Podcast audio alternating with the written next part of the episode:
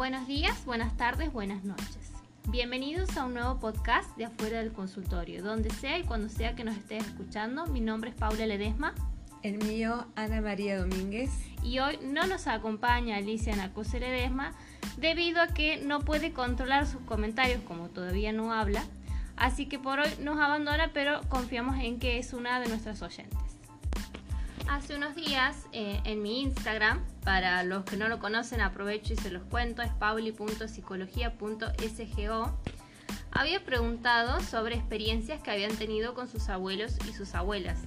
Y me ha sorprendido la cantidad de personas que han compartido sus experiencias, sus recuerdos, sus vivencias. Y les voy a contar algunas que son realmente maravillosas.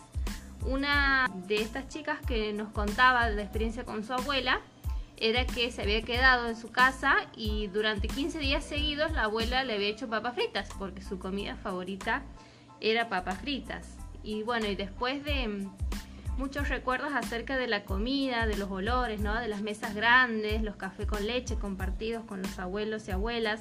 Hasta había una de mis seguidoras que mm, contaba que su abuela era una de las pocas que sabía leer y escribir en su pueblo.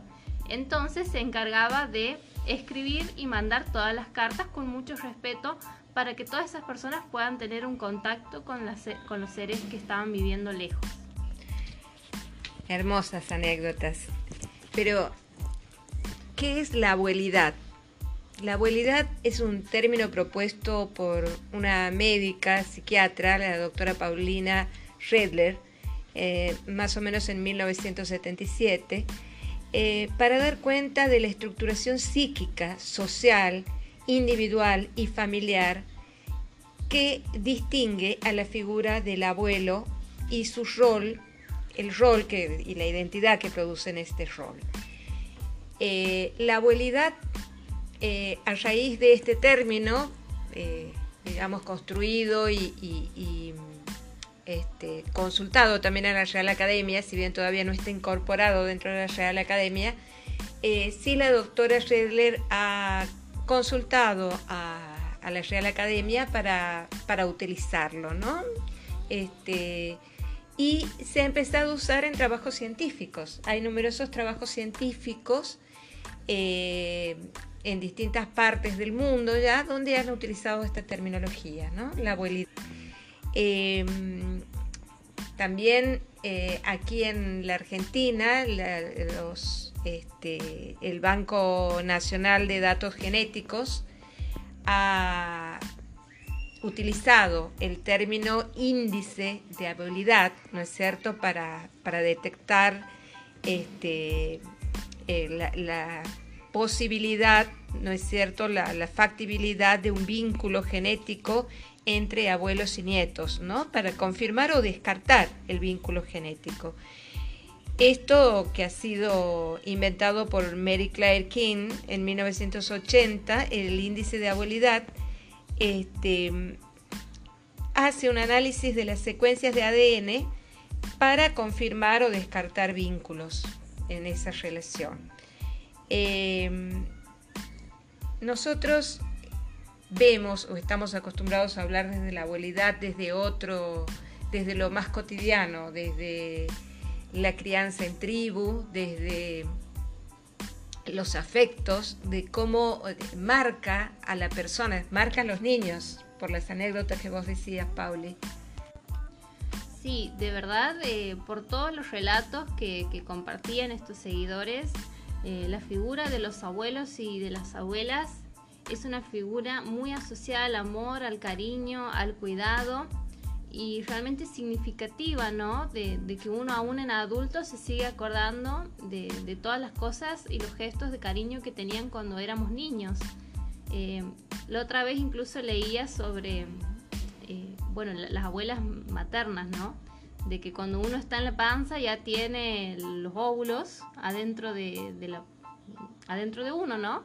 Entonces decía que es como una mandala grande que, se genera con, la abuela materna porque de alguna forma uno ha estado una partecita ahí dentro de su abuela también. Entonces eh, es una cadena de amor que, siempre se extiende desde lo biológico y también desde lo afectivo, porque a veces a mí me ha tocado incluso eh, compartir un abuelo que no era un abuelo de sangre, pero era un abuelo en, todos los otros sentidos, eh, que era cariñoso, que se ponía contento, que por supuesto creo que ese es un rol primordial eh, no escrito a los abuelos, es malcriar y darle la razón, haga lo que haga el nieto, ¿no? Me parece que eso es algo también que es medio interesante.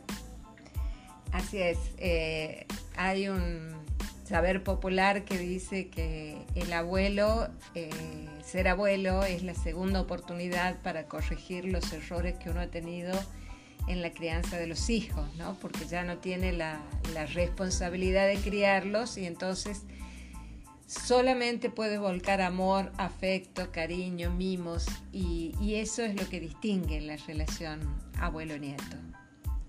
Sí, ni hablar del dicho criado de abuela, ¿no? Se sobreentiende que ha sido una persona eh, cuando, lo, cuando lo usa, ¿no? Se sobreentiende que ha sido una persona que ha sido criada con un extremo afecto y que casi nunca se lo ha contrariado.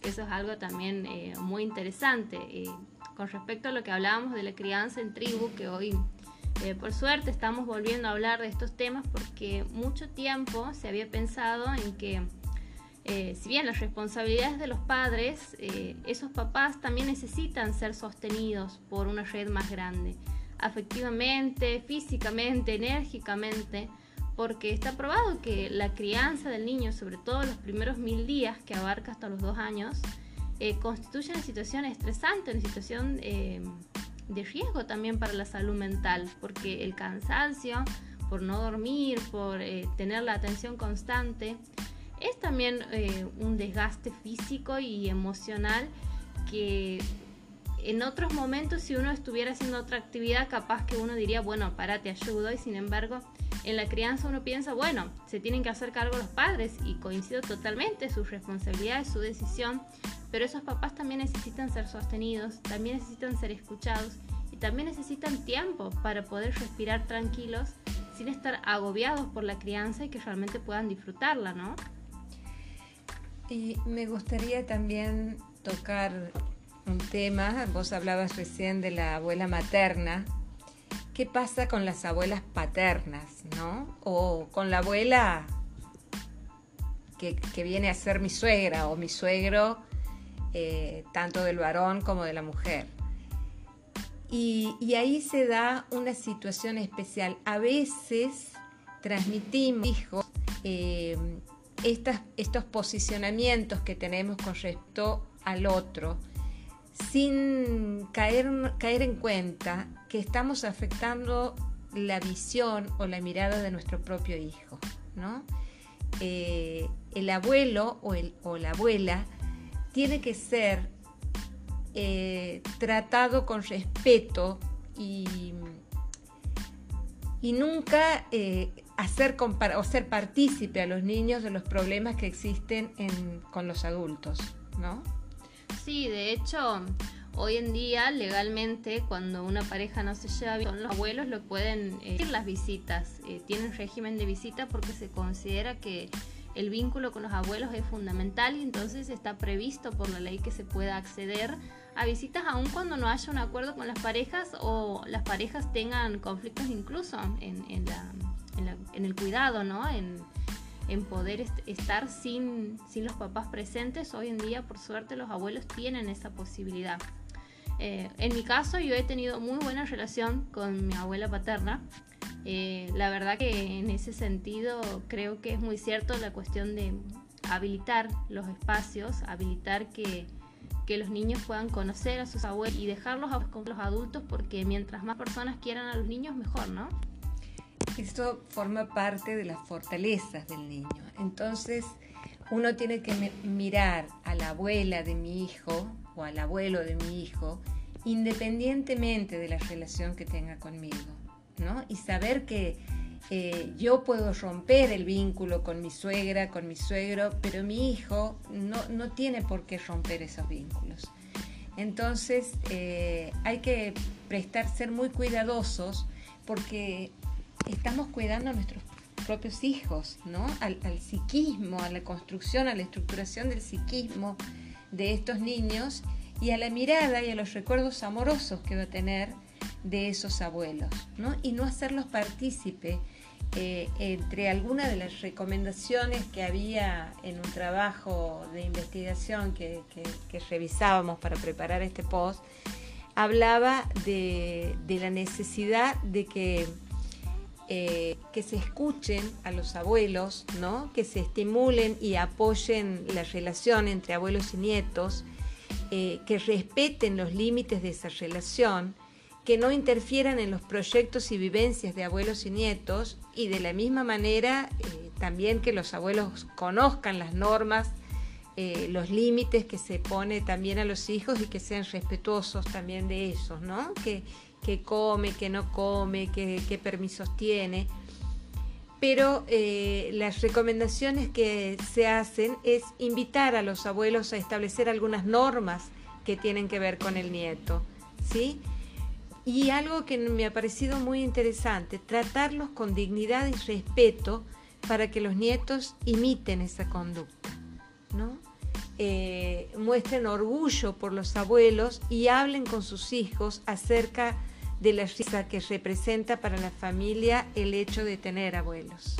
Sí, con respecto a lo que decías de tratarlo con dignidad y respeto, hay, hay una historia que que el abuelo ya no podía sostener los cubiertos, eh, se le caía todo, entonces le hacen una mesa un poco mal hecha aparte, ¿no? Y el abuelo comía aparte y el nieto observaba todo eso y un día el papá lo descubre intentando hacer una mesa muy enclenque y le pregunta qué hacía y entonces el niño le contesta estoy haciendo una mesa para cuando vos seas viejo. Y, me parece que tiene que ver con eso, ¿no? ¿no? No es tanto lo que se dice, sino lo que ellos ven y constantemente nos están observando. Así que nuestro homenaje a todos los abuelos y abuelas que día a día colaboran, cuidan, aman a sus nietos y que están, tienen un papel esencial y fundamental en la salud mental de los mismos.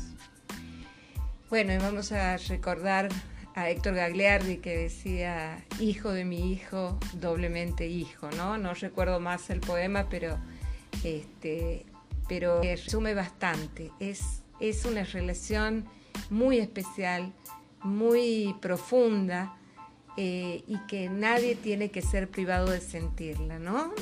A veces eh, también de parte de los abuelos, no importa la relación que vos tengas con tu nuera, tienes que construir la relación con tu nieto, con tu nieta, porque estás construyendo tu propia memoria. Son ellos los que van a, perpetuar esa memoria, ¿no? Como veíamos en la película que es una fantasía, pero que nos ha hecho llorar a todos, como es la película de Coco, del recuerdo, eh, es una linda oportunidad para pensar en esto, en las relaciones que establecemos con los abuelos, con las abuelas, con nuestros nietos, con nuestras nietas y separarlas de las relaciones hijo, padre, suegra, nuera, etc.